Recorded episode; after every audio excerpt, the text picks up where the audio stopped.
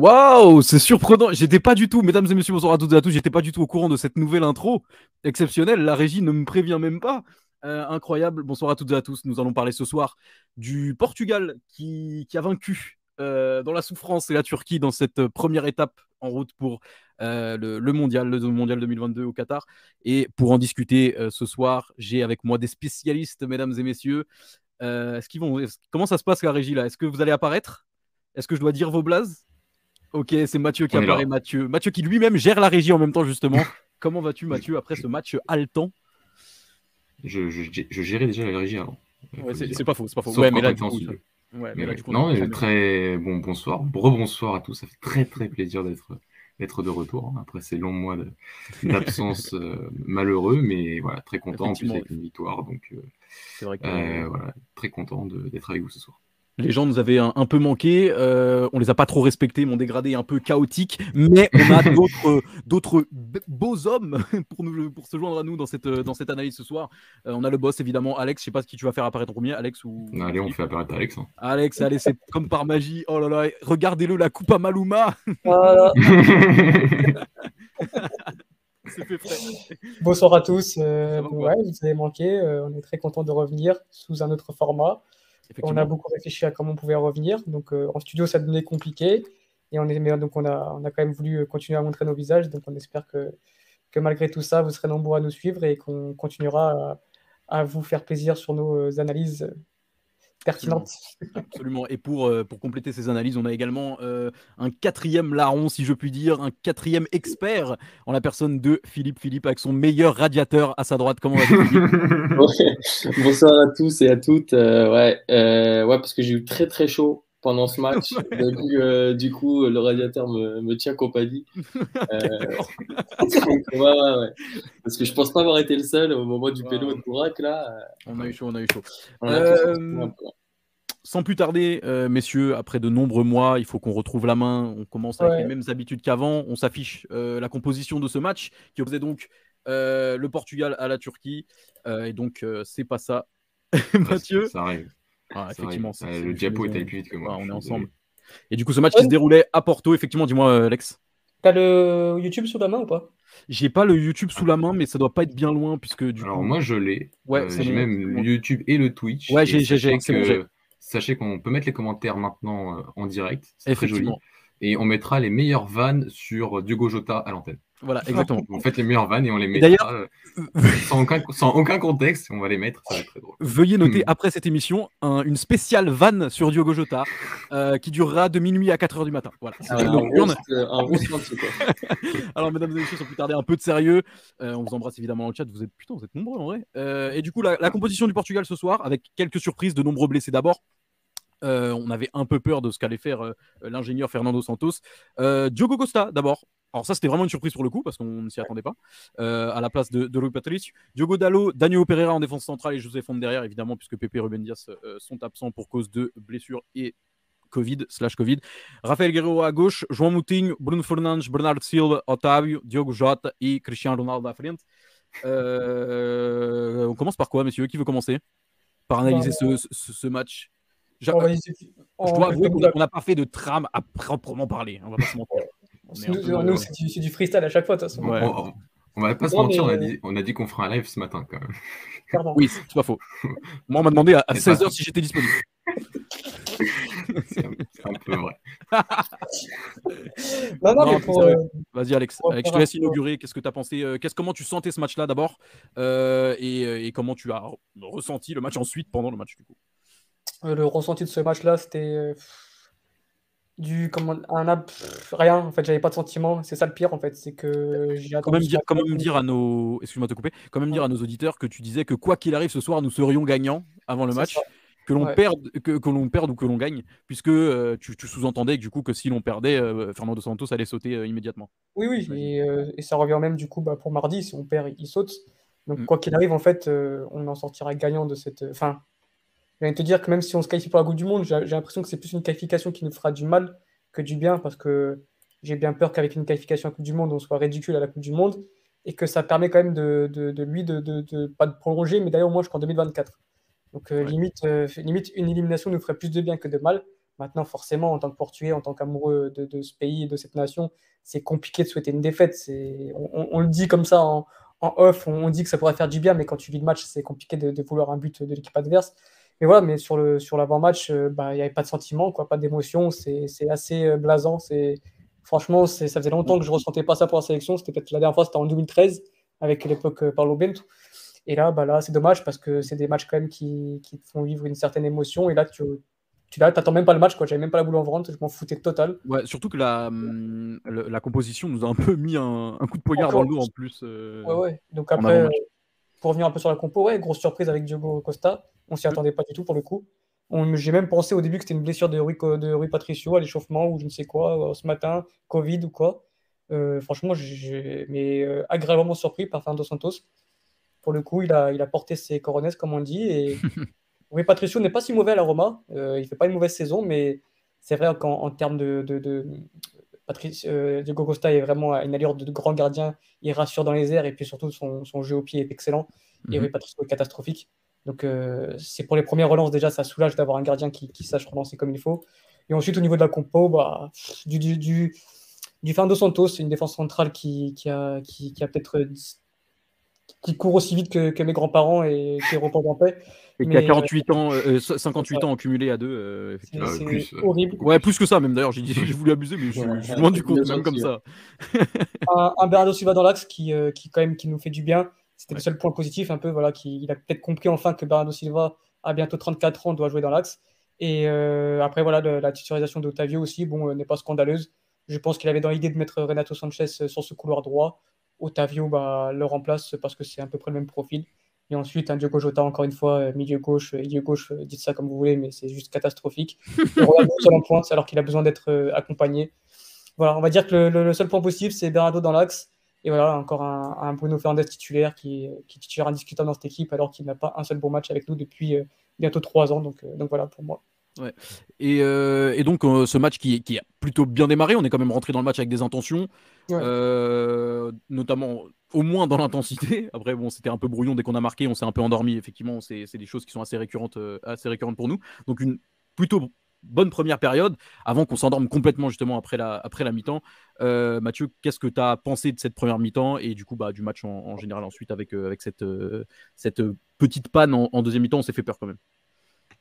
Ouais, j'ai pas trouvé la première mi-temps, enfin le début de la première mi-temps moyen, j'ai même trouvé plutôt bon. Je trouvais que le plan de jeu était loin d'être catastrophique. Alors quand on parle de Fernando Santos et qu'on depuis quelques mois, depuis quelques années maintenant, on évoque quand même une certaine faille tactique. Sur ce début de match, en tout cas, je trouve qu'il y avait quand même des idées, il y avait quand même...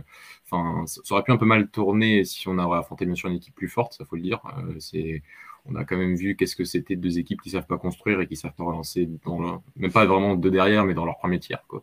La première mi-temps, c'est vrai qu'il y a certaines phases vraiment assez risibles dans des pertes de balles qui finalement ne vont provoquer aucun but, mais auraient clairement pu, surtout pour la Turquie, je pense, après notre but, aurait pu nous faire mal peut-être un peu plus tôt. Mais sinon, il y avait quand même, je trouve, une idée. Il y avait une idée avec Otávio quand même sur le côté.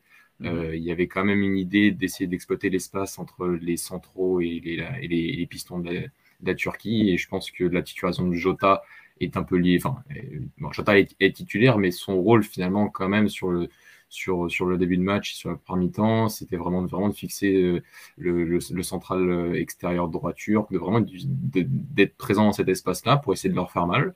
Avant le but, il y a quand même une pression intéressante, notamment d'Otávio sur le côté. Donc non, vraiment, jusqu'au but, le Portugal était quand même assez cohérent. Il y avait, je trouve, quand même, pour une fois, un plan de jeu qui était pas débile. Débile, c'est peut-être pas le bon terme, mais en tout cas, qui était cohérent. Et c'est vrai qu'après ce premier but, on voit un peu du Portugal un peu classique. Ouais. Et c'est vrai que c'est un peu anormal. Alors c'est vrai que à la fin de la première mi-temps, on va réagir et on arrive à mettre ce deuxième but. Mais entre les deux buts, il y a quand même une période vraiment de gros flottement. Donc voilà, avec ces pertes de balles, vraiment pas juste dans son milieu de terrain, vraiment dans le premier tiers, au moment de certaines phases de construction. On a des... et on a des Turcs qui auraient pu quand même créer un peu plus de danger après notre but. Donc c'est ça qui est un peu, qui est toujours un peu dommage avec le Portugal de ne pas être vraiment dans ce côté un peu rouleau compresseur. Et Et le deuxième but, franchement, fait du bien. Arrive, voilà, je trouve, par un peu le talent d'Otavio. Je pense qu'on en reparlera un peu après sur les performances individuelles, mais ces deux décisions juste avant le but et sur le centre pour Jota sont dignes d'un attaquant, il était ailier, mais en tout cas d'un joueur de très haut niveau sur ses saisons précédentes finalement à Porto. C'est un joueur dont on parle peut-être pas forcément assez, qui est peut-être pas plus autant extravagant que ça, mais qui a vraiment d'immenses qualités avec et sans ballon. Ouais, il a eu une petite phase de moins bien en début de saison, où je le trouvais moins performant que la saison dernière, mais là sur ce début d'année 2022, surtout depuis janvier, je trouve vraiment qu'il est tout simplement le joueur peut-être avec Uribe le plus important de Porto. C'est un joueur qui sait tout faire, il peut jouer sur le couloir droit, il peut jouer sur le couloir gauche, il peut jouer aussi dans un milieu à deux. Franchement, c'est vrai qu'on en parle rarement dans notre championnat. On ne le cite jamais dans les meilleurs joueurs, alors qu'il fait partie quand même des meilleurs joueurs du championnat. C'est un joueur qui aurait pu partir dans des clubs comme le Milan AC il y a 2 ans, quand il était en fin de contrat. Il a préféré prolonger avec le FC Porto, chose qu'on ne s'attendait pas du tout, parce que c'était vraiment un joueur qui était capable d'aller plus haut. Et au final, c'est un joueur de niveau international. C'est un joueur qui n'est pas forcément très élégant sur le terrain, mais qui apporte un équilibre dont on a besoin. Et ça va être très dur de le sauter sa place. Bon, je pense que Renato est encore un peu au-dessous, mais je pense qu'il a gagné sa place pour au moins dans le groupe. Donc, tant mieux. C'est ce qu'on demande de la concurrence. Donc, voilà. Après, c'est un peu un gars de l'ombre aussi. Tu vois, c'est pour ça qu'on n'en prend pas tant que ça à Porto. Un peu comme Uribe, qui est peut-être un des meilleurs de Porto, si ce n'est le meilleur. Et au final, tu vois, on n'en parle pas tant que ça. Peut-être que l'inclusion des plus jeunes aussi, donc Vitinha et Fabiel, facilite son travail, parce que c'est des mecs qui vont garder plus le ballon, donc peut-être il a moins de courses, plus de lucidité, et c'est peut-être aussi ça qui fait que maintenant il est un peu plus en forme à Porto. Et puis même là, tu sens que tu vois, le gars Kevin qui dit au début c'était un petit gros, au début de la saison. C'est vrai. Ouais. C'est pas tellement faux. Qu'est-ce que tu as pensé, toi, du coup, Philippe de... Vas-y, Mathieu, excuse-moi, t'avais complété. Oui, je veux vraiment, avant que Philippe continue, mais juste voilà, sur la composition, c'est vrai qu'on a souvent tendance à juger un peu les compos d'avance, c'est un peu normal, et on le fait souvent aussi avec la sélection, parce que c'est peut-être des compos qu'on attend un peu plus que d'autres, hein, et surtout celle-là, je pense qu'on avait, après ce qui s'était passé face à la Serbie, on avait vraiment hâte de voir qu'est-ce que Fernando Santos allait nous concocter, mais il faut le dire que le choix Bernardo au milieu de terrain, ça fait longtemps qu'on l'attendait, et il était là, il l'a mis, João Moutinho au sentinelle aussi, on ne l'attendait pas forcément et il l'a fait, et ça fait quand même du bien au milieu de terrain pour tout ce que Moutinho est capable de t'apporter. Alors qu'il te l'apporte plus haut ou plus bas, Moutinho t'apporte toujours quelque chose. Et Diogo Costa, je pense qu'on en parlera aussi un peu à la fin, mais là aussi, voilà, comme l'a dit Alex, il fallait avoir du courage pour finalement privilégier le jeu, parce que là, franchement, Diogo Costa, alors c'est pas dans les arrêts qui s'est exprimé, c'est dans le jeu au pied clairement, et je pense qu'on en reparlera encore un peu à la fin, mais voilà, donc ça privilégie le jeu plus que l'expérience d'un gardien qui est quand même en sélection depuis plus de 10 ans. Tu penses que c'est vraiment pour cette raison-là que Fernando Santos lance Diogo Costa à la place de Rui Patrício? J'espère que c'est pour ça. Ouais, en tout cas, la conséquence, elle est là. Rui Patrício était disponible, il aurait pu le mettre. À moins que vraiment un match la boulette face à la Serbie soit rédhibitoire à ses yeux, ce qui serait quand même très dur pour une seule erreur, même si elle est un moment important de j'ai tendance à croire qu'il en a déjà fait d'autres avant et que ça lui a jamais vraiment, véritablement coûté sa place. Pas beaucoup avec le Portugal, oui, non. Pas beaucoup avec le Portugal, tu vois. Peut-être qu'il n'y avait pas de remplaçant à la hauteur aussi à l'époque. En tout cas, il n'y avait peut-être pas un remplaçant qui était aussi différent d'un Rui Patrício, finalement, qui était vraiment dans le côté un peu moderne du poste qu'aujourd'hui. Moderne, on dit moderne, alors qu'aujourd'hui, d'avoir un gardien qui sait utiliser un peu ses pieds, ça doit être normal. Et que surtout que Rui Patrício est un gardien vraiment d'une décennie différente, en tout cas dans la compréhension du jeu. Voilà. En tout cas, je ne sais pas si c'est pour ça qu'il a changé, mais en tout cas, la conséquence pour moi sur ce match, ça a été qu'on a quand même un gardien qui a été beaucoup plus tranquille dès qu'on a eu besoin de lui, surtout avec une défense centrale qui a quand même eu tendance un peu à avoir le ballon qui brûle à certains moments du match. Moi, je voudrais rajouter un truc, je pense qu'il le choisit pour 2 raisons. C'est le jeu au pied, déjà, comme l'a dit Mathieu, en priorité, mais surtout aussi sur tout ce qui est sortie aérienne. Je pense que c'est un gardien qui soulage une défense, qui rassure une défense, et du coup, tu le sens quand même quand dans ses prises de balles, même sur des corners, il est capable d'aller chercher le ballon dans sa surface, alors que le Rui Patrício reste toujours collé à sa ligne. Et ça, pour une défense qui n'est pas très expérimentale avec Fonte et Danilo qui ont joué qu'une seule fois ensemble, et c'était contre le Qatar avec Diogo Costa, je me suis dit qu'en fait, il a pris ça en compte. Il s'est dit, bah, cette défense, elle a joué qu'une seule fois ensemble, c'était avec Diogo Costa, donc il y a peut-être plus de repères qu'avec Rui Patrício. Diogo Costa est meilleur au pied, Diogo Costa est meilleur dans les airs. Donc allez, vas-y, tous ces ingrédients ont fait que Diogo Costa, ce sera le titulaire contre la Turquie. Je ne sais pas s'il sera titulaire mardi contre la Macédoine. S'il est titulaire, ça veut dire qu'il a définitivement gagné sa place. En fait, moi, voilà. Quand je vois le match, quand je vois toutes les raisons que vous venez d'évoquer, et quand je vois le match qui s'est passé, je ne vois pas pourquoi maintenant il faut le sortir du 11. Bien sûr, bien sûr. Concrètement, il t'a donné aucune raison de remettre Patrício à sa place. Surtout non, contre... pour la Macédoine du Nord, non, je pense pas. Ce serait débile. C'est en plus contre la Macédoine du Nord où t'es supposé pouvoir faire le jeu. Donc en plus qu'on reviendra un peu plus tard dans la soirée sur le fait que la Macédoine du Nord a sorti l'Italie et on parlera de nos expectations pour. Oui, je parle anglais maintenant. Je suis un jeune cadre dynamique, mesdames et messieurs. Mais avant ça, Philippe, donne-moi ton ressenti sur ce match-là parce qu'on a beaucoup entendu Alex et Mathieu.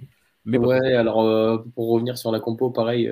Je rejoins un peu ce qu'ils ont dit tous les deux, c'est-à-dire que même au-delà de jeu dans les airs et du jeu au pied, je pense qu'il y a aussi une histoire de profondeur, parce que comme tu vois que les deux centraux, ils ont une grosse charrette. Alors pas que Burak soit l'attaquant le plus rapide du monde, mais sur 2-3 ballons, tu vois, dans le dos de la défense, il aurait été capable de sortir et de couper court aux attaques turques.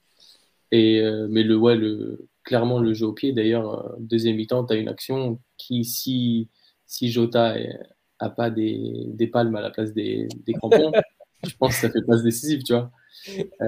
Après, sur le reste, il a dû plus ou moins bricoler avec les absences qu'il avait. On s'est posé la question est-ce que le fait de mettre Fonte et Tiago Djaló, c'était pas plus intelligent de par la complémentarité et pouvoir pousser Danilo en 6. Tonton Santos a ses certitudes, ou pas d'ailleurs. Ouais, mais j'avoue que j'avais un peu peur du Moutinho, ou un peu seul devant la défense, pas seul devant la défense, mais... je trouve que les 20-25 premières minutes, t'as l'impression que personne sait qui est le 6. Tu sais, quand il y a les 2-3 pertes de balles. Ouais, exactement. Quand Dalo rate le ballon... Qui est le point de référence au milieu, tu vois, genre... Et je crois que c'est Danilo qui rate sa passe. Et tu sais, t'as l'impression les milieux, ils sont super loin. Et je pense que c'est juste les 20-25 premières minutes où il a fallu juste s'adapter et bien définir les choses. Et à partir de là, après, Moutinho, dès qu'il a le ballon dans les pieds... Ouais, ça, c'est une valeur sûre. Mais d'habitude, il y a toujours ce point de référence à côté de lui. Et là, on ne l'avait pas. Du coup, au début, moi, j'appréhendais en voyant la compo. C'était un des points qui me disait, mais j'ai un peu peur de ça, quoi. Mais moi, les premières minutes, j'ai eu peur de ça. Alex, Fonte sur les deux... Il y a un moment, il y a deux accélérations où vraiment je me suis dit, ce mec-là, il va pas tenir le match, c'est pas possible. Vraiment, il a accéléré, mais j'ai l'impression qu'il trottinait, c'était horrible. En plus, c'était face à Burak Yılmaz, alors que ce mec-là, c'est pas le joueur le plus rapide au monde, et il a galéré. Je me suis dit, il le connaît en plus. Mais il a dû tacler, s'arracher, alors que ça allait même pas vite, tu vois, genre c'était un truc de ouf. Sur le pénalty pour la Turquie, il donne tout ce qu'il a, mais il arrive 15 secondes en retard, gros. Et c'est pas possible, quoi. Finalement, merci pour tout. Franchement, il a eu une belle carrière. En plus, c'est vraiment un modèle de professionnalisme. Il arrive en plus en sélection à 30 ans, 31 ans. Mais là, au bout d'un moment, ça devient compliqué pour le niveau international. Je dirais, pour être quatrième défenseur, pourquoi pas, mais pour être titulaire dans une demi-finale de barrage, c'est compliqué pour moi. Surtout dans une défense à deux, où tu vois que là, il y a trop de lacunes. Et je ne dirais pas que j'ai peur contre la Macédoine, parce qu'on est quand même le Portugal. Mais une défense, j'espère qu'elle a le retour de Pepe. Mais franchement, on va revoir Fonte titulaire lors de ce barrage, je ne suis pas rassuré, et surtout s'il va en Coupe du Monde, franchement, je pense qu'évidemment, il faut savoir mettre fin à tout ça, et Fonte doit faire cette partie de ce renouvellement où, à la fin de ces barrages, il doit dire stop, et penser à l'avenir, parce qu'on a avec des joueurs comme Tiago Djaló et Gonçalo Inacio qui restent en tribune, on a largement de quoi faire. Mais justement, avec ça aussi, c'était une surprise. On n'en a pas parlé parce qu'évidemment, c'était pas en rapport avec le match. Mathieu, j'arrive tout de suite. Le fait qu'Ignacio soit laissé en tribune, on s'y attendait pas vraiment. Alors qu'il aurait pu clairement, dans ce contexte-là, sans Diaz, sans Pepe, prétendre à une place de titulaire, en fait. Je sais pas ce que vous en pensez, ou je sais pas si Mathieu, t'allais évoquer quelque chose de différent à la base. J'allais évoquer quelque chose de différent, mais par rapport à ce que tu as dit, après, c'est vrai que Ignacio appelé en premier lieu et être en tribune à la place de Tiago Djaló. En réalité, l'avant-match, c'est Santos complètement pour moi. Et sur le match, on va pas. Je trouve toujours qu'il a plutôt bien préparé son match. Et et qu'à part les changements qui étaient bons mais tardifs, on en parlera après, finalement, il a quand même préparé le match qu'il fallait pour s'imposer aujourd'hui face à une équipe de Turquie qui avait quand même certaines qualités individuelles, mais qui c'est vrai que collectivement, on l'avait déjà vu un peu à l'Euro et même un peu avant, parce que j'avais eu la chance de les voir face à la Hongrie à cause du fait qu'on allait affronter la Hongrie à l'Euro, et c'est vrai que collectivement, depuis un an, il n'y a pas une énorme progression de la part de cette équipe. Mais ouais, c'était un peu étonnant par rapport à la défense centrale, et ouais, on peut rejoindre que Alex sur le fait qu'aujourd'hui, ça pouvait être un peu compliqué d'avoir Fonte Danilo derrière. Ça n'a pas trompé, parce qu'en premier temps, tu as quand même une vraie action dans la profondeur, dans les dos des deux, qui aurait pu être un peu plus dangereuse, donc voilà, mais d'ici la Coupe du Monde, on peut quand même espérer qu'un Ignacio, un Tiago Djaló, voire même un David Carmo arrive un peu à se hisser à ce niveau-là pour pouvoir prendre la relève. Encore faut-il qu'on aille la Coupe du Monde, hein, doucement. Oui. C'est vrai, pardon, c'est vrai. Tu as tout à fait raison, parce que la Turquie, je pense qu'on était aussi les premiers à dire qu'il fallait d'abord battre la Turquie avant de penser à l'Italie. Et on a eu chaud. Même si, voilà, je veux dire, le match était plutôt bien préparé, et là, c'était plus de l'imprévisibilité. Tu vois, le but de la Turquie, bon, c'est vraiment un éclair de génie fantastique de Munder, mais finalement, la Turquie a pas... Et un pénalty venu un peu d'ailleurs, quoi. Et la Turquie n'a pas réellement réagi, même après son premier but, je trouve. Donc voilà. Mais voilà, ce que je voulais revenir, c'est par rapport à ce que tu disais, par rapport à la sentinelle. C'est vrai qu'on avait... on savait pas, enfin c'est pas qu'on savait pas trop, mais c'est vrai qu'avec ballon on était quand même sur quelque chose d'assez mouvant. On avait certes la défense à deux, Dalot, Guerreau, et même Guerreau parfois un peu plus dans l'axe pour avoir en fait cette densité dans l'axe, hein, qui était intéressante, avec Bernardo qui bougeait beaucoup, qui venait parfois au niveau de Moutinho, et un Otávio et Bruno Fernandes qui étaient un peu plus haut, même s'il y avait Bruno Fernandes, donc ça veut dire qu'il y avait un fantôme entre les lignes, mais ça on reviendra à ça après. Et ensuite on avait Ronaldo qui était un peu plus libre, mais qui n'a pas non plus fait des décrochages de fou pour un peu trop désorganiser tout ce bloc. Un Dalot qui a plutôt été intéressant dans l'attaque de la profondeur, notamment en deuxième période. C'est vrai que voilà, avec Ballon, on ne s'attendait peut-être pas forcément avec cette organisation plutôt assez versatile, mais finalement plutôt bien pensée, je trouve. Et on a quand même eu des phases avec un contrôle intéressant du ballon, et en début de deuxième période, il y a quand même pas mal de phases où on peut peut-être mettre ce troisième but beaucoup plus tôt que finalement que celui de Matheus Nunes, et se mettre à l'avant plus tôt. Donc voilà, c'était pas inintéressant aujourd'hui, hein. On est les premiers à critiquer, je trouve, Fernando Santos, et à raison, je pense, depuis que Golasso existe.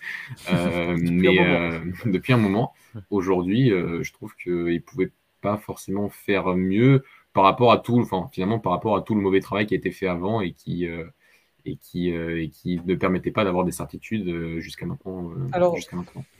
Je te rejoins en partie, mais pas totalement, Mathieu. Sur le début de match, je suis tout à fait d'accord avec toi. Ça faisait longtemps qu'on ne voyait pas un Portugal aussi dominateur, surtout dans le pressing. J'ai vu un Portugal conquérant pour la première fois depuis très longtemps sur le pressing. On les a pressés haut. Après le but, je trouve qu'on a vraiment... en fait, si je prends l'adversaire, je suis pas rassuré en fait, parce que j'ai vu un match qui m'a pas rassuré, du sens où la Turquie est l'une des plus mauvaises équipes que j'ai vues depuis très longtemps. Honnêtement, des pertes de balles comme j'ai rarement vu. Même j'ai l'impression que le Luxembourg, parfois, il y avait des meilleures phases de jeu que face à cette Turquie-là.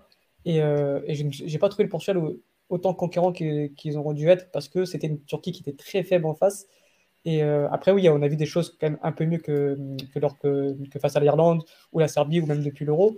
Mais j'ai trouvé quand même qu'avec le talent qu'il y a dans cette équipe, déjà on a vu l'équipe qu'il y avait en face qui était très mauvaise. Je pense qu'on aurait dû, facile, à la mi-temps, il y aurait dû avoir 3-0 et qu'on se terminait. Tu vois, déjà, quand tu voyais les sorties de balles de la Turquie, tu te rendais compte que si on pressait un tout petit peu plus, mais genre vraiment un tout petit peu plus, on aurait pu se créer 3 ou 4 autres situations concrètes, et on aurait pu plier le match beaucoup plus tôt. Au final, on s'est fait quand même très peur, on va pas se mentir.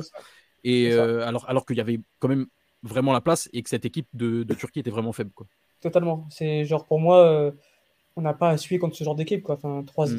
Franchement, s'ils mettent les pénalty, je suis pas sûr qu'on se qualifie, tu vois. Donc, et alors qu'on est largement meilleur que cette équipe-là. Donc c'est pour ça que je comprends ce que veut dire Mathieu, c'est-à-dire que dans la préparation de match, avec Otávio couloir droit, avec Moutinho en 6, avec Diogo Costa, j'ai compris ce qu'il a voulu faire, pour une fois, depuis très longtemps. Mais dans le match en lui-même, je sors pas de ce match rassuré. J'espère que je serai plus rassuré mardi soir, mais j'ai des doutes. Mais voilà, il y a encore quand même beaucoup de boulot à faire, et j'ai très peur pour la Coupe du Monde si on n'y va. Petit point, alors sur la physionomie du match, je pense qu'on est à peu près tous d'accord. On va pouvoir commencer doucement et en faisant toujours des parallèles entre la physionomie du match et les points individuels.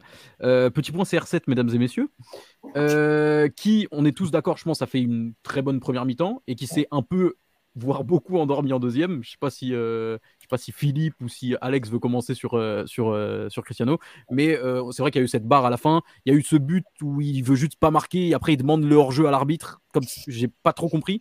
Alors que pourtant, en première mi-temps, on l'a vu actif dans le jeu, disponible. On l'a vu créer des décalages, notamment sur cette talonnade où il lance Otávio, qui amène le deuxième but, si je ne me trompe pas.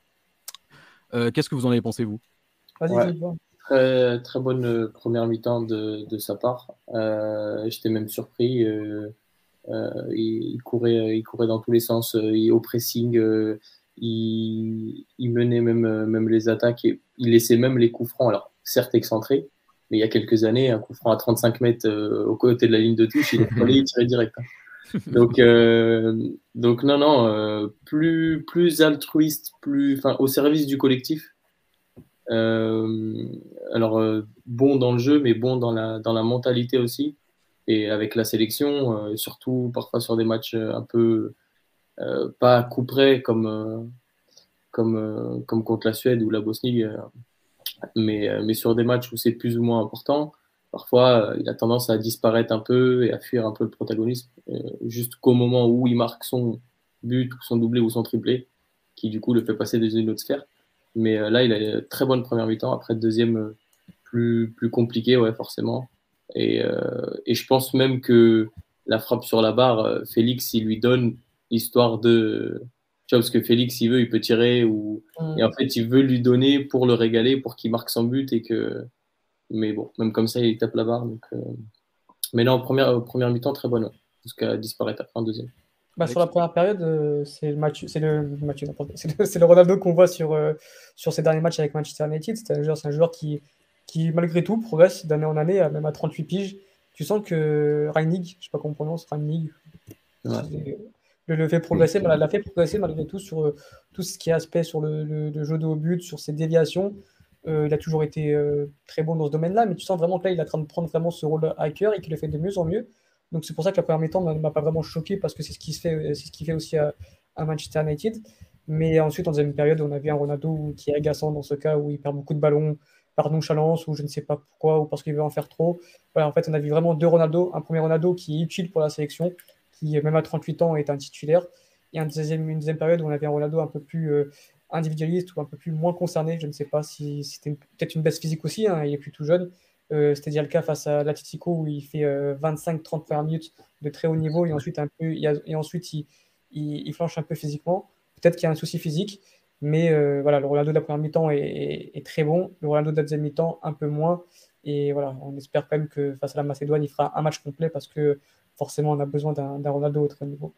Après, ça peut être dû à la fatigue et du coup, moins de lucidité. Ouais, forcément. Après, c'est aussi peut-être dû à l'âge, parce qu'il a quand même, il approche de la quarantaine, on va pas se mentir. Mais...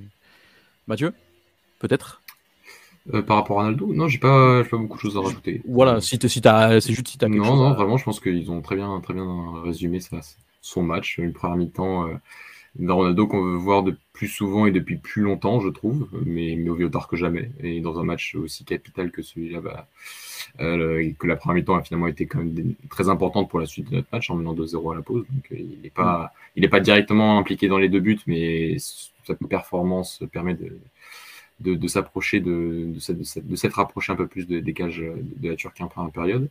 Et sur la deuxième mi-temps, on a vu le Ronaldo qu'on n'aime pas trop, mais je veux bien à 38 ans accepter le physique et parfois une baisse de lucidité dans certains choix. Par contre, il ne faut peut-être pas hésiter à le sortir, mais on sait que c'est impossible. Mais aujourd'hui, c'est un peu ce que demandait le jeu, et finalement... Et peut-être un autre avant-centre un peu plus frais. Tu mettais André Silva aujourd'hui, finalement, si ça avait été un autre joueur, ça n'aurait pas été déconnant et ça aurait apporté un peu plus de conservation de balles, de lien entre l'attaque et la défense, surtout après le but de la Turquie. Et donc voilà, mais on sait qu'il ne sortira pas, donc c'était juste par rapport à ça. Mais sinon, voilà, quand même deux facettes de son match aujourd'hui, mais étant donné qu'il n'a pas marqué, il y a quand même ce côté dans le jeu qui était quand même très intéressant en première période. Effectivement. Alors, il y a un point qu'on a oublié de soulever, c'est quand même qu'on a gagné ce match 3-1 en jouant à 10 contre 11, puisque on avait quand même Bruno Fernandes sur le terrain, messieurs. Le coéquipier de CR7, du coup, avec également Diogo Dalot, qui a fait un bon match. Alors, parlons-en, je suis désolé de dire ça comme ça, mais ça devient catastrophique. Je sais pas ce que vous en avez pensé, d'ailleurs, vous allez m'en parler. Je vois dans le chat, ça nous demande de parler de la fraude Jota. Nous allons également y venir. Il a quand même marqué, à la limite, si Bruno Fernandes en avait fait autant, ça irait. Moi, je suis moins dithyrambique sur Jota que sur Bruno Fernandes. Qu'est-ce que vous avez pensé de son match, et est-ce qu'il ne commence pas à pénaliser l'équipe, parce que au-delà de ne pas être bon, il est juste vraiment fantomatique. Il y a certains moments où on se demandait s'il était sur le terrain. Je sais pas si l'un de vous veut commencer sur Bruno Fernandes. Moi, j'en ai marre. C'est même pénalisant de le mettre pour lui, en fait, parce que ça ne lui rend pas service. C'est pire encore. Et on voit que il y a une action, première mi-temps, je l'avais noté dans mes petits papiers. Je me rappelle plus de la minute, mais il y a un 3 contre 1. Ouais. Mais c'est grave. Et derrière, après, il y a un 2 contre 2 avec, où il doit décaler Jota un tout petit peu avant, il ne le fait pas. Et tu as l'impression qu'il n'est pas dans le bon timing, qu'il ne fait pas les bons gestes. On dirait s'il réussit une transition offensive, il va mourir. T'as pas l'impression qu'il est menacé, il court, on dirait qu'il regarde derrière lui et tout. C'est terrible. Non, c'est terrible. Vas-y, Alex. Philippe, je passe à Philippe. Oh, vas-y. Non, ce qui est flippant, c'est que c'est censé être notre maestro avec Bernardo Silva. Et t'es mal à la taille du maestro. T'as 2 mondes d'écart entre ces joueurs-là. Alors que ça nous parlait de Bruno Fernandes comme un dernier crack quand on a signé à Manchester. On avait prévenu un peu des gens que, attention, c'est un joueur de stats qui, sur un ou deux coups, oui, il peut faire une passe décisive magnifique, qui derrière va te perdre 45 ballons, tu vas pas le voir du match. Et là, c'est en sélection, j'ai pas un match référence de Bruno Fernandes, alors qu'il est titulaire depuis 2018-2019 quand même. C'est horrible, ça devient pénalisant. Ton, tu l'as très bien dit, on le voit pas, il est transparent, et quand on le voit, c'est pour perdre une balle, c'est pour louper une transition, c'est pour faire une passe bizarre, c'est pour faire une faute. Donc c'est un joueur pénalisant, et évidemment, c'est autant Diogo Jota, je le déteste, hein, il est très mauvais, mais bon, il marque, il apporte un profil que bon, voilà.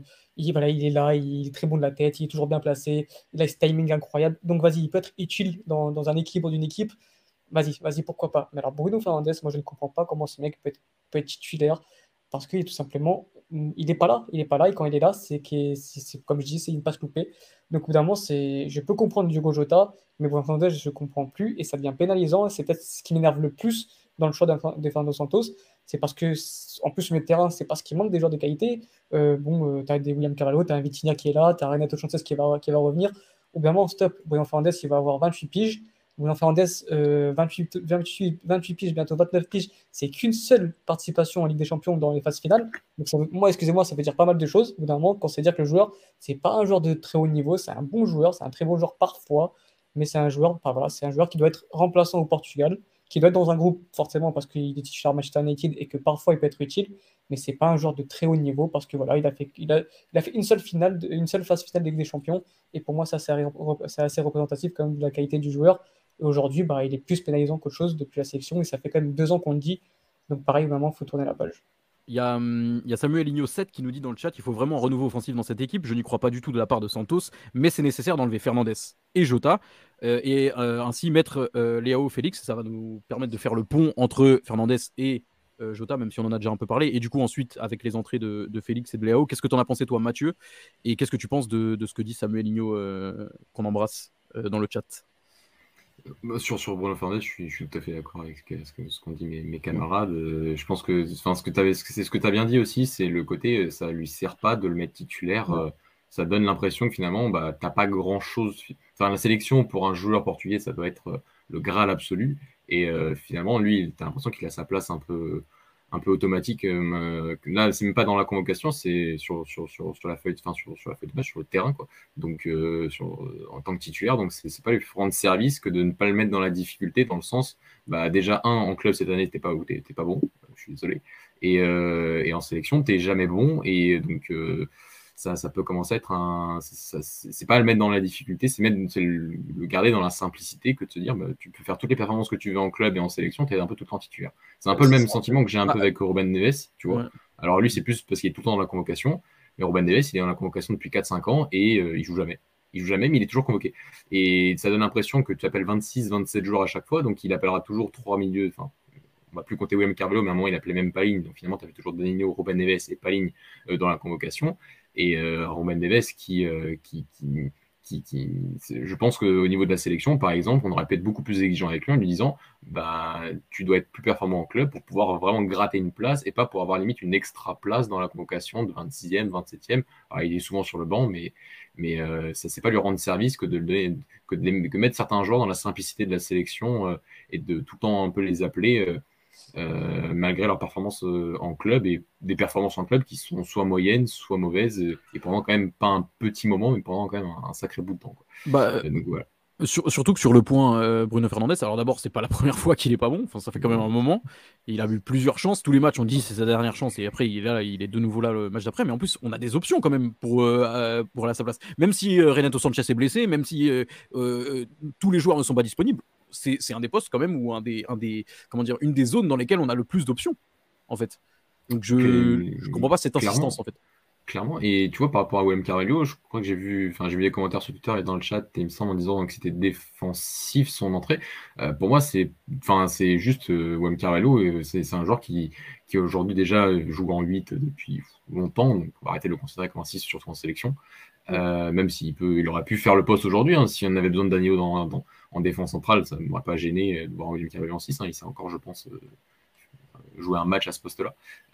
Mais aujourd'hui, William Carvalho au poste de numéro 8, je pense que ça t'aurait apporté beaucoup plus. Ça t'aurait apporté de l'équilibre, ça t'aurait apporté de la conservation du ballon, ça t'aurait apporté un peu plus de lien de moins de déchets, de lien entre les secteurs. Donc c'est pour moi, par rapport au changement de Santos, je trouve que les changements étaient bons, ils se sont révélés plutôt bons. Et il y a, tu parles de là-haut aussi.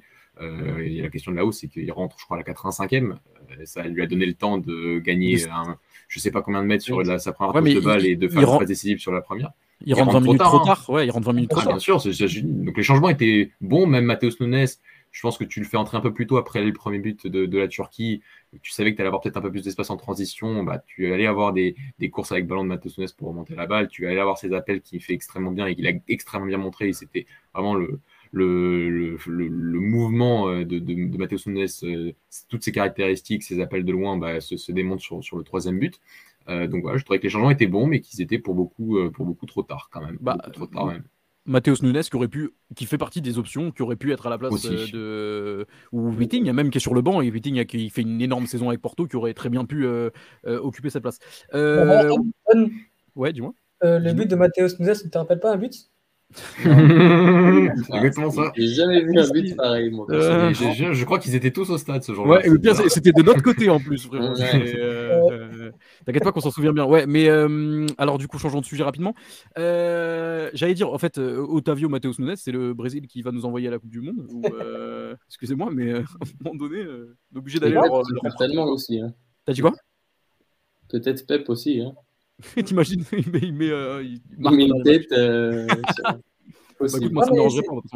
un débat qui peut être intéressant parce que on a eu l'impression au moment que Fernando Santos était un peu comment dire indécis voire réfractaire au niveau de tout ce qui était naturalisation des Brésiliens.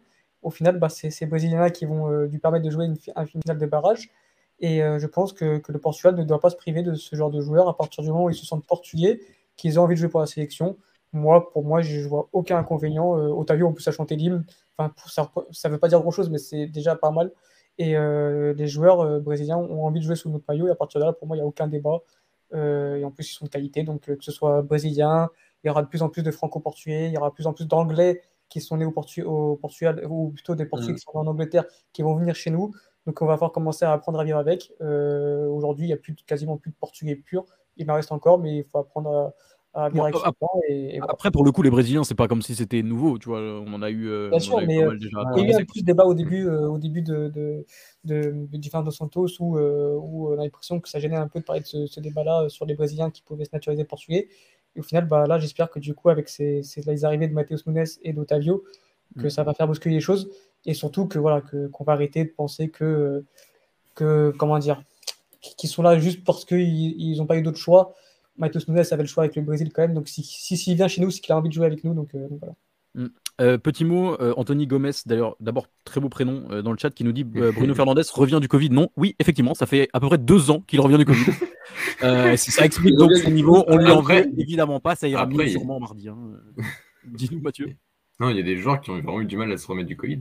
Il y a vraiment beaucoup de mal, hein, manifestement. Je vois dans le chat où ça nous dit que Otávio, Otávio joue pour le Portugal parce que le Brésil ne l'a jamais appelé auparavant, ce qui est faux, parce que lors de la première sélection d'Otávio, tu as justement Tite qui l'avait appelé pour savoir s'il était disponible pour jouer avec le Brésil, et tu as Otávio qui a dit non, je préfère jouer pour le Portugal. Donc voilà, c'est pour ça que c'est tous ces genres de débats qui m'agacent, mais parce qu'il faut en parler. Les joueurs brésiliens, je pense que, voilà, en plus Otávio, ça fait quand même un paquet d'années qu'il est au Portugal. Je pense vraiment qu'ils se sentent portugais et que voilà, s'il a refusé la sélection brésilienne comme Matheus Nunes, c'est que vraiment ils se sentent portugais. Donc il faut les accueillir les bras ouverts et voilà, pour moi, il n'y a plus de débat à avoir sur le truc. Ouais, et puis la célébration sur son but et sur sa passe décisive est assez représentative de l'engagement qu'il a avec la sélection. Quoi. Les mauvaises langues diront que c'était parce que c'était à Porto. Mais ici. Mais oui. Par contre, objection, Matheus Nunes a accepté le Brésil. C'est vrai. Après, mais bon, après, il a retourné sa veste. Je suis désolé. Il a retourné sa veste. Donc, il ne faut pas l'oublier, ça. Alors, on continue. Je suis désolé, j'ai l'impression qu'on fait une FAQ dans le chat, mais justement, vous participez à cette émission. Quaresma, c'est le vrai Quaresma, hein, il est dans le chat avec nous, qui nous dit, les gars, je veux une réaction sur la rentrée en jeu de William. C'est pas possible, Fernando est marié avec. Qu'est-ce que vous pensez de ça? J'ai tendance à croire que pour le coup, autant il y a quelques semaines, il n'était pas super légitime, William Carvalho, autant aujourd'hui, il l'est beaucoup plus. Ah, il fait une bonne saison quand même. Ouais. Le Betis va être l'une des pires équipes de Liga cette année. Hein. Exactement. Donc je pense que là, c'est plus un côté que un peu la même réaction un peu tout le temps par rapport à William Carvalho. On le considère encore comme un 6, on ne voit pas forcément ses matchs en club et donc on est un peu étonné. Quand il est bon, quand il est mauvais, finalement on a l'impression qu'on est toujours étonné. Alors quand il est mauvais, bien sûr qu'on est étonné, mais franchement Betis cette année il fait une bonne saison et en termes de profil, voilà, franchement aujourd'hui il n'aurait pas fait pire. Enfin, vraiment, je pense qu'il aurait même fait largement mieux à ce poste-là en plus que Bruno Fernandes. Il aurait apporté beaucoup plus. On avait voilà, ça permettait d'avoir une sorte d'équilibre un peu plus équilibrant avec Moutinho et William Carvalho. Et devant, tu avais encore du Bernardo Silva, du Otávio qui pouvait un peu rentrer dans l'axe pour pouvoir avoir un peu cet échelonnage au milieu de terrain, Jota et Ronaldo devant. Donc non, je pense qu'il n'aurait absolument pas fait moins bien que Bruno Fernandes, mais je pense qu'il n'y a pas grand monde qui aurait fait moins bien que Bruno Fernandes. Je pense même que Raul Merelles, à son âge, à 40 ans, aurait fait mieux que Bruno Fernandes aujourd'hui. Après, j'ai l'impression que William Carvalho, c'est devenu un peu la tête des Turcs. Des supporters portugais, je ne sais pas pourquoi. Ah, c'est le bonjour pour dire. Comment? Bonjour pour dire que c'est une tête de turc. Tête petite blague. Putain, ça met du temps à monter, je suis fatigué. Oh, là, elle est belle. Pas mal, c'est Marrakech de rire ce soir. Aujourd'hui, quand on parle de William Carvalho ou Danilo, c'est direct, bim, le double pivot, William Carvalho, Danilo. Et je tiens à rappeler quand même que les meilleurs matchs qu'on a fait, c'était quand même avec ce double pivot, qu'on le veuille ou non. Donc voilà, il faut arrêter avec cette tête du turc de William Carvalho. Il faut regarder les matchs du Betis, et vraiment il est excellent. Je vous conseille ces matchs contre l'Atlético, contre le Rayo Vallecano en Coupe du Roi. Vraiment, aujourd'hui, il n'y a aucune honte de le voir en sélection, même titulaire. Et on l'a vu sur sa rentrée, même si c'était très peu de temps, il soulage une équipe par sa puissance, par sa qualité technique. Donc, je pense son calme, c'est pas au pied. Aujourd'hui, William Carvalho, il n'y a aucune honte à l'avoir en sélection. Autant pour l'Euro, ok, j'étais d'accord avec ceux qui le critiquaient parce qu'il avait fait une très mauvaise saison avec le Betis, il n'était pas du tout en rythme et on l'a vu contre l'Hongrie. Autant là, aujourd'hui, il mérite totalement sa place dans la sélection. Comme on peut le voir à l'écran, Otávio, homme du match, selon vous, messieurs, ou pas? Avant qu'on envoie un petit mot sur Jota, ensuite on en discutera. Ton, ouais. Il y en a plusieurs questions dans le chat, notamment sur Pep, s'il sera là mardi.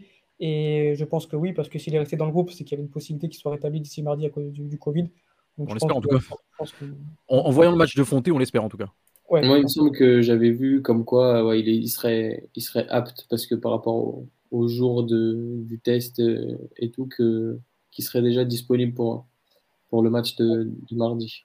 Clairement, ouais. Mixer, une idée de pourquoi Diogo Costa est titulaire ce soir, et pensez-vous qu'il y a une chance qu'il réitère ce choix mardi? On en a parlé en début d'émission. On n'a pas idée de pourquoi. On suppose que c'est parce qu'il a voulu un profil différent avec un meilleur jeu au pied, un gardien plus rassurant sur les sorties, comme l'avait dit Alex. Et on suppose après ce match-là qu'il sera titulaire. En tout cas, ça fait sens qu'il soit titulaire mardi contre la Macédoine. Je ne sais pas si vous voulez rajouter quelque chose sur Diogo Costa. Non. Ouais. On est bien d'accord.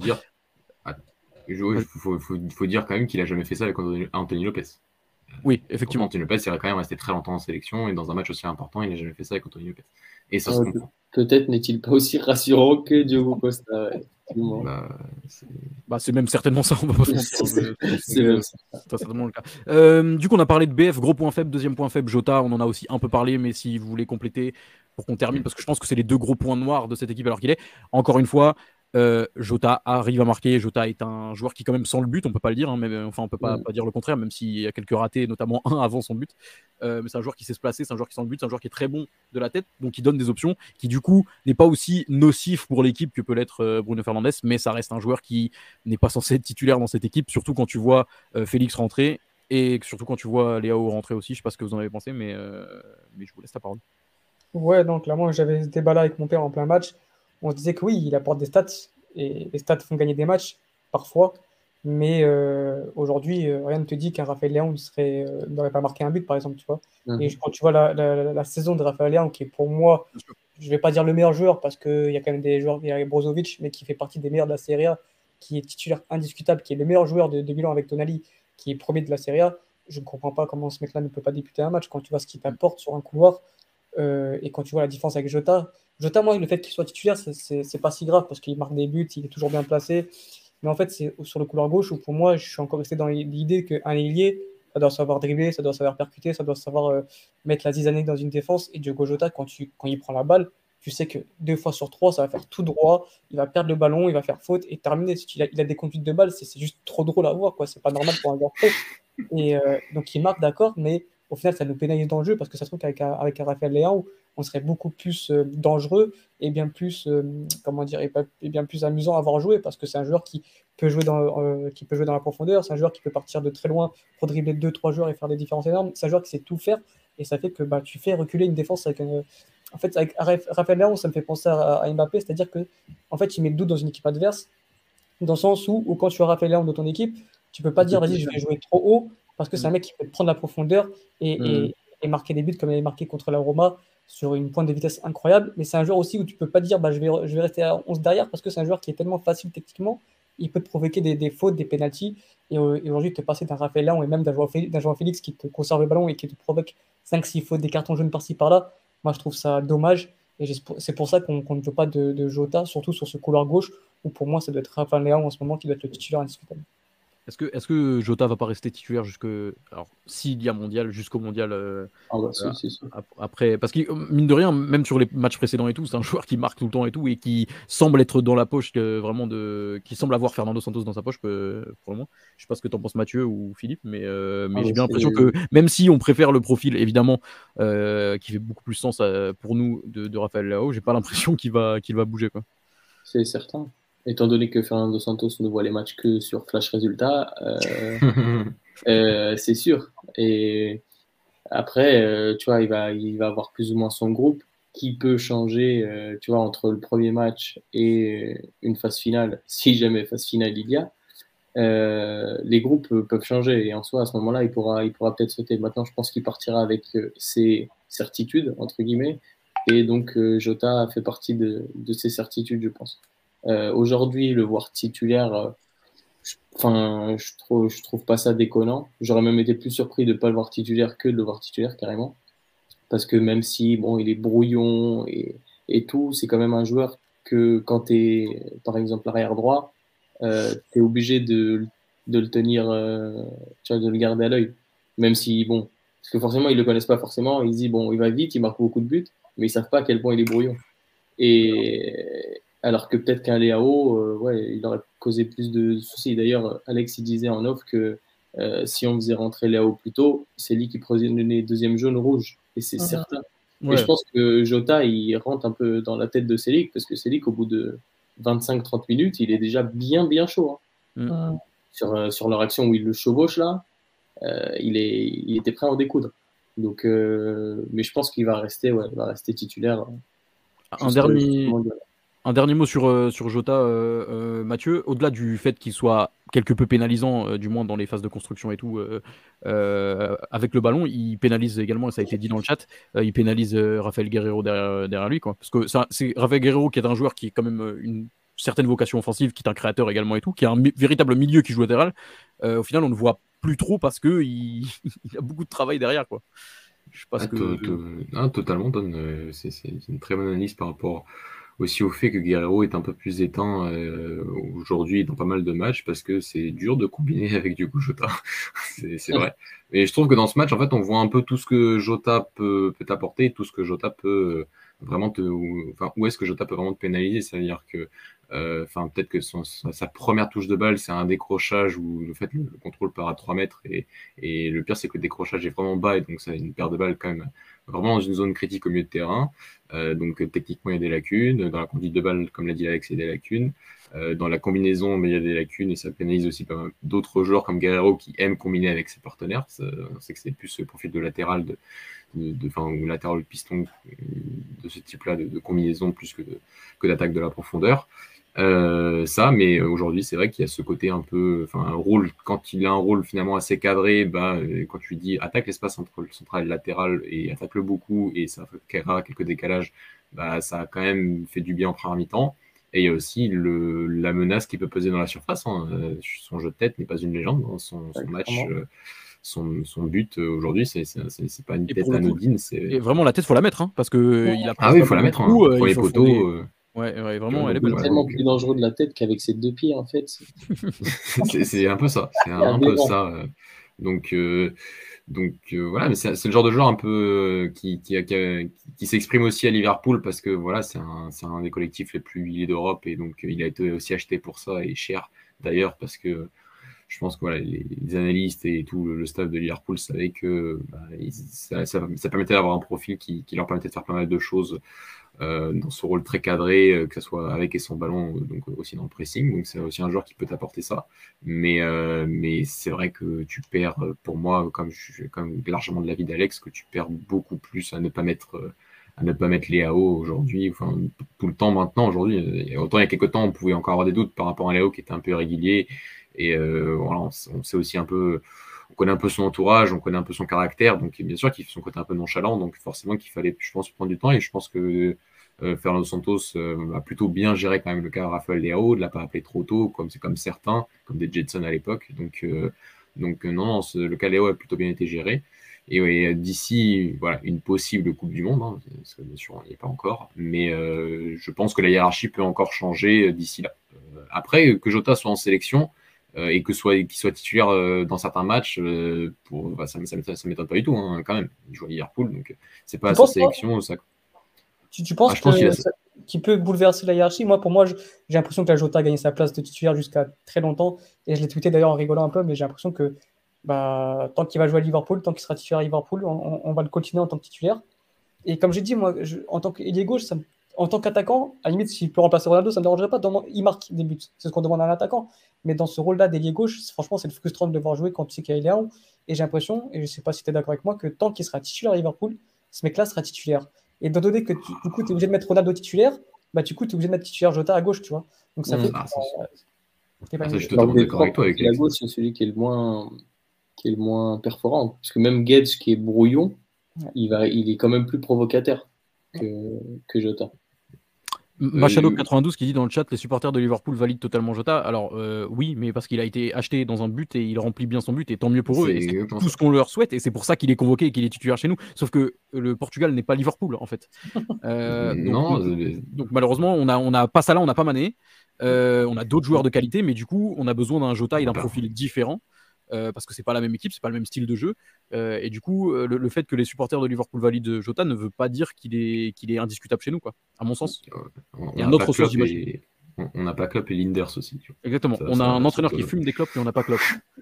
Ah, bien joué. J'allais dire on n'a pas Mané, mais on a Manel. Mais c'est. Je préfère la tienne. Festival, il est quelle heure là? On a le droit ou pas? Ça va, ça fait 6 mois qu'on n'a pas fait de live. Ouais, c'est vrai, on a le droit. Mais non, c'est un peu ça. C'est qu'aujourd'hui, on est quand même dans un collectif du Portugal. Donc, je pense toujours que le plan de jeu de départ était bon.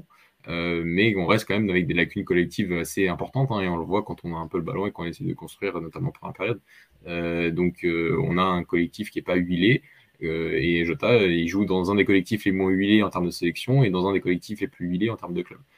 Donc forcément, on voit une différence de niveau. Et on l'a, entre ces équipes. Par rapport à ce qu'a dit Alex, je suis d'accord que la Jota il part avec une avance, mais j'ai quand même confiance vis-à-vis du talent de Raphaël Leão et vis-à-vis de son profil aussi. À ce poste d'ailier gauche, Fernando Santos a toujours cherché un joueur qui aussi attaque un peu plus à la profondeur, qui soit capable aussi d'être un joueur un peu complémentaire aussi à Ronaldo. Alors là, il n'y avait pas Bernardo Silva sur le côté, mais il y avait un Otávio, donc finalement il y avait aussi un créatif sur le côté droit. Donc je pense que Leão, s'il continue comme ça, peut d'ici novembre prochain, dans le foot ça va vite, peut bouleverser la hiérarchie. Ça ne veut pas dire qu'il va le faire, mais Jota part avec une avance. Et par rapport aussi au fait que oui, Jota est clairement titulaire en sélection depuis qu'il a signé à Liverpool. Ça c'est clair, c'est regarder un peu les compositions d'équipe. Ça a toujours été le cas. Le club dans lequel jouent certains joueurs influence beaucoup Fernando Santos dans ses choix, que ce soit dans les convocations ou dans les 11 titulaires. Ça ne date pas d'aujourd'hui. Vous savez quel club je supporte. Je pense qu'on est bien au courant de ce qui se passe à ce niveau-là. Effectivement. Juste pour un dernier mot sur Jota, ouais. Moi, du moment qu'il ne participe pas au jeu, ça me va. À partir du moment où je vais faire des... problème, c'est quoi ? Ouais, c'est pas comme ça. On joue au foot, quoi. Tu dis, reste dans la surface, attends les ballons et marque des buts. En fait, c'est pas du foot US et c'est pas, tu peux pas juste lui balancer des ballons et les attraper. C'est dommage. Un mot, messieurs, rapidement sur Bernardo Silva avant de parler du prochain match. Bernardo dans l'axe, plutôt bon, sans être étincelant, mais là où il est meilleur en fait. Je sais pas ce que vous en avez pensé, mais comme on a fait le tour de l'équipe et on n'a pas trop parlé de lui, non, personne rien à dire. Bon, avant de parler de Bernardo, je voudrais parler de Moutinho parce qu'on a totalement pas parlé de Moutinho. Ouais, c'est vrai, quel match encore, je ne sais pas laquelle, je dois avoir 35, 36 ans. 47. 37 47. 48. Non, je crois qu'il est en 36. Et quel match, enfin, ce mec-là, on n'en parle jamais, rarement, on parle tout le temps de Ronaldo, normal, de Pep, normal, mais Moutinho, je trouve qu'on n'en parle pas assez alors que c'est un joueur qui. Généralement, à 35 balais, tu dois avoir pris ta retraite internationale et tu joues au Japon, comme certains, comme Iniesta, comme ou comme d'autres. Et non, le mec-là, il est titulaire à Wolverhampton, souvent un titulaire à Wolverhampton, l'un des meilleurs milieux de Première Ligue. Et au Portugal, il n'y a pas encore un joueur qui arrive à être à son niveau. On a de la relève, on a des joueurs, on a des Vitinha qui sera sûrement très fort. Mais encore une fois, Moutinho, je ne dirais pas que c'est un titulaire indiscutable, mais c'est un titulaire important à 35 ans. Et quand tu vois le match qu'il fait encore aujourd'hui, c'est juste... C'est un régal de le voir jouer, il a le ballon dans les pieds, tu trembles pas, tu peux commencer à ressortir proprement avec lui, et quel soulagement de l'avoir dans notre équipe. Donc, voilà, c'est un joueur, c'est quelque chose qu'on a déjà dit dans de nombreuses émissions sur la sélection, c'est un joueur qui n'a jamais été connu pour son explosivité et pour sa vitesse, et qui du coup subit moins le vieillissement que d'autres en fait, parce que c'est un joueur qui joue avec sa tête et qui joue pas arrêté, parce que c'est pas du tout le cas, mais qui joue sur ses forces, et du coup sur son placement, sur son toucher de balle, sur le comment il arrive à tenir le ballon, à organiser le jeu et tout ça, et qui du coup aujourd'hui, il a 35 ou 36 ans, comme tu l'as dit, et on ne le ressent pas, pas plus que quand il avait 31 ou 32 en tout cas, et on pense qu'il peut faire encore plusieurs années à son poste. Et effectivement, il n'est pas intouchable, mais il fait partie de cette équipe à mon sens, et s'il y en a un au milieu qui ne doit pas bouger, c'est lui. Je pense. C'est un facilitateur en vrai, parce qu'à chaque fois que le ballon arrive dans ses pieds, moi je suis tranquille. Quand le ballon arrive dans les pieds de Jota, un peu moins. Mais lui, clairement, tu as l'impression qu'il joue en chausson, et puis il voit tout, le temps s'arrête quand le ballon est proche de lui, et c'est fou, il alterne jeu court, jeu long, et puis il a une sacrée activité pour son âge, parce qu'il court beaucoup quand même. Bien sûr. Et c'est assez impressionnant, et tu sais, il y a toujours des gens pour critiquer, machin, truc, il est vieux, faut renouveler, mais moi quand je le vois titulaire, je suis bien. Tu vois, il y a deux joueurs qui, je pense, ne ressentent pas le pressing, c'est lui et William. Tu sais, t'as l'impression que quand ça les presse, ils ont un calme pour sortir des situations.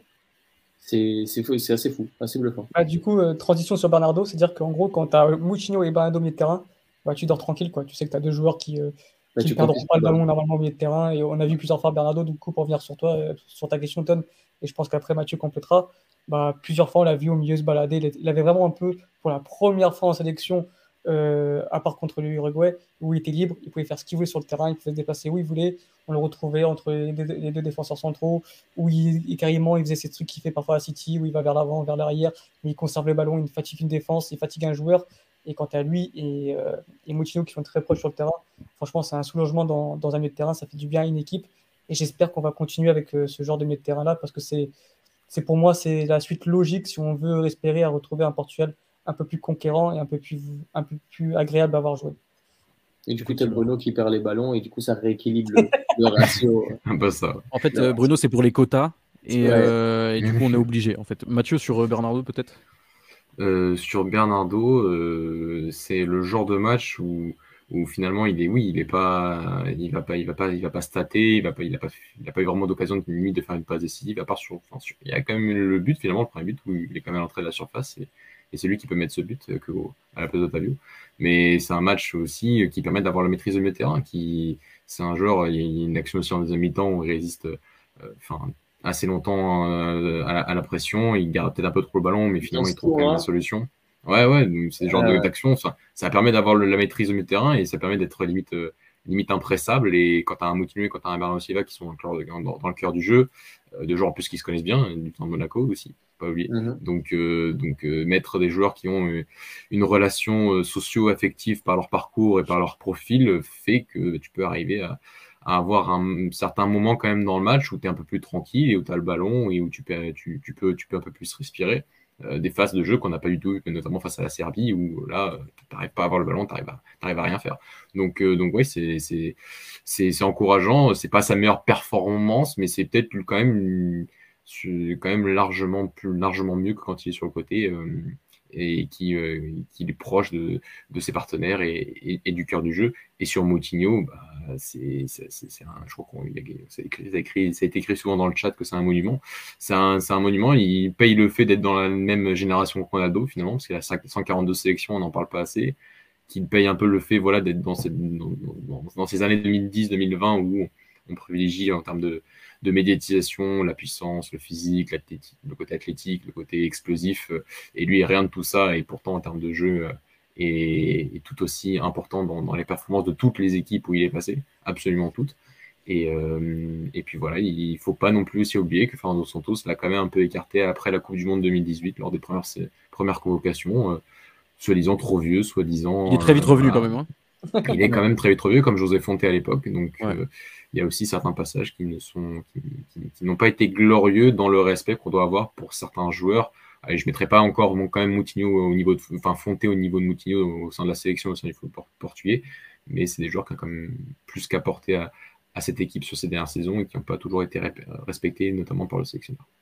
En fait, ouais, vas-y, Alex. Juste pour moi, pour résumer un peu ce match-là et ensuite pour finir un peu, pour résumer en quelque sorte, c'est pas un match qui nous a rassurés, mais c'est un match où tu sens que tu peux construire quelque chose derrière en fait, avec Moutinho au milieu, avec un Bernardo au milieu, avec voilà, tu sens que vraiment c'est pas rassurant, mais derrière il y a une base qui est en train d'être construite et sur laquelle on peut se reposer d'ici novembre si on va à la Coupe du Monde, et c'est ce qui nous permet de nous rassurer un tout petit peu.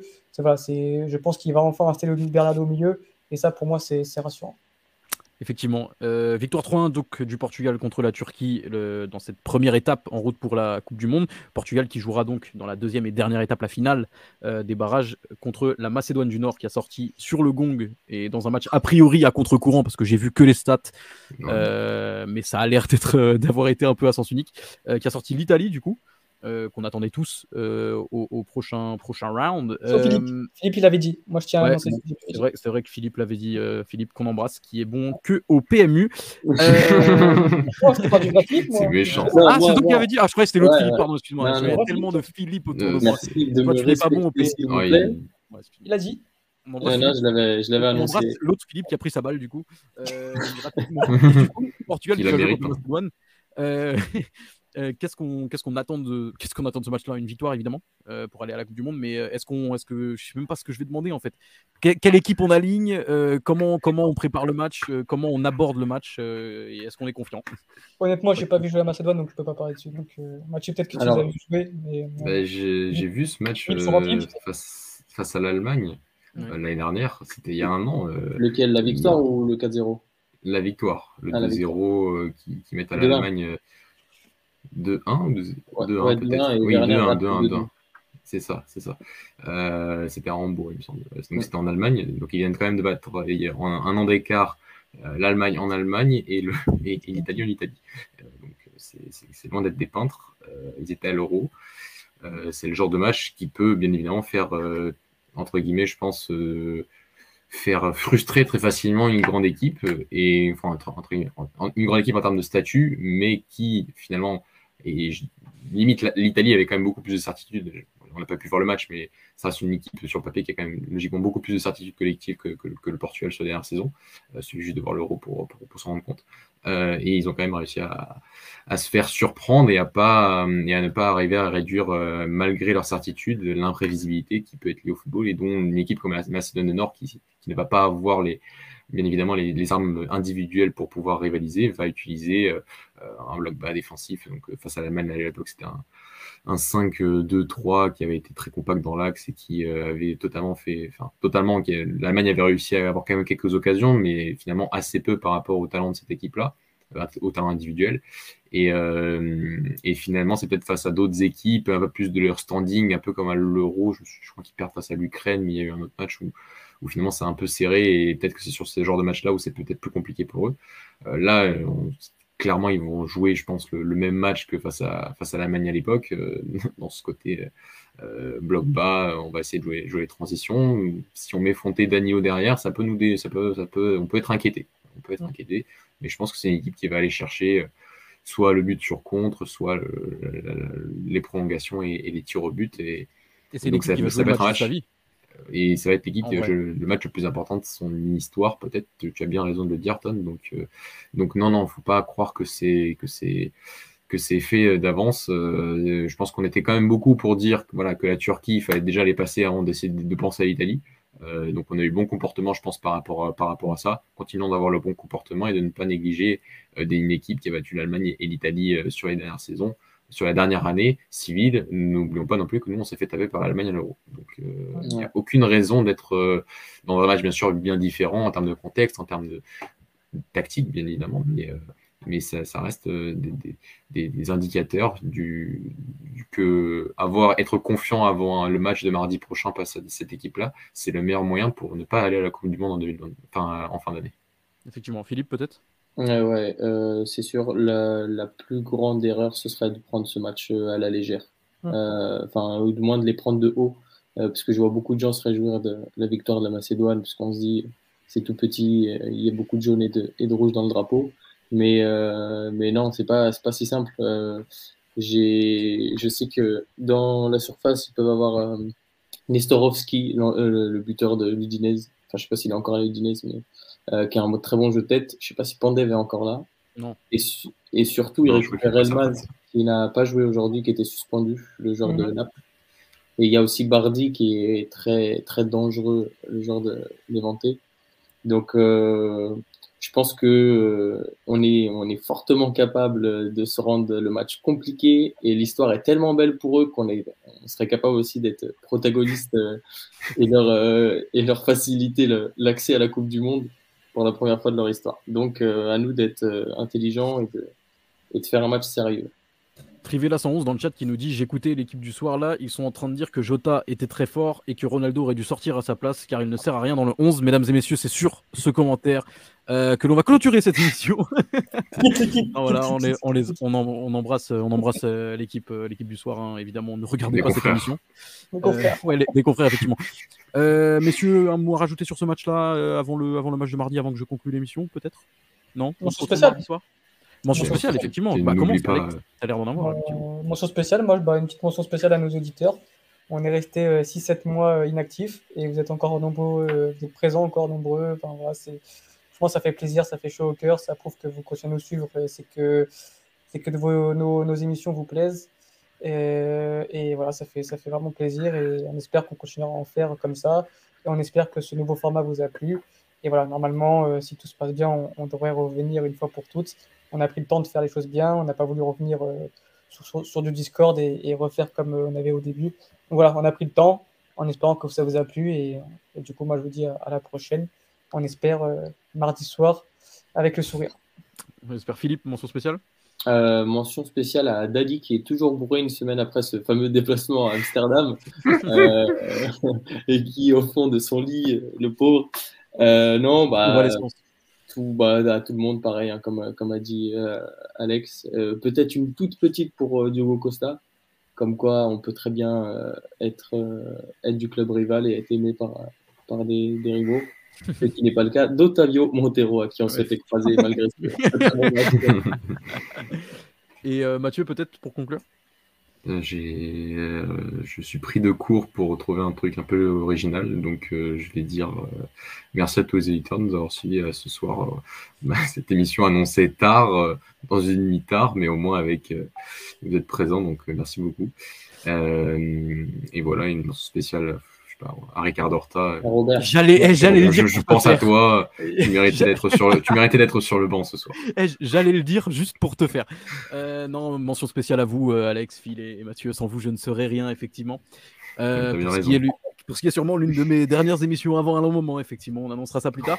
Non, tu vas rester là, mon pote. C'est vrai que maintenant qu'on le fait par caméra, techniquement. Sous ce type de format, tu vas rester. Techniquement, c'est vrai qu'il y a moyen de faire. Je sais pas, en Espagne, ils ont Internet ou pas ? Ouais. Oui, ils ont été à Angers, donc en Espagne, t'inquiète, hein, c'est bon, Barcelone. Ok, messieurs, merci d'avoir été présents ce soir. On a un peu le sourire pour le moment, on espère que ce sera pareil mardi soir. On vous invite à nous rejoindre également après le match, du coup, on fera une émission peut-être pareille. Peut-être qu'on sera plus nombreux si une bonne nouvelle, peut-être qu'il n'y aura pas d'émission si mauvaise nouvelle. Si tout le monde, ça dépend, s'il y en a qui assument, ça les regarde. Ça ne sera pas mon cas. Merci de nous avoir suivis, merci d'avoir été nombreux dans le chat également. On espère du coup se revoir mardi soir. On vous embrasse, n'hésitez pas à vous abonner, à partager, à interagir avec nous sur les réseaux, on est toujours là. Et merci pour ce retour. Très bonne soirée à tous, à mardi. Ciao. Ciao.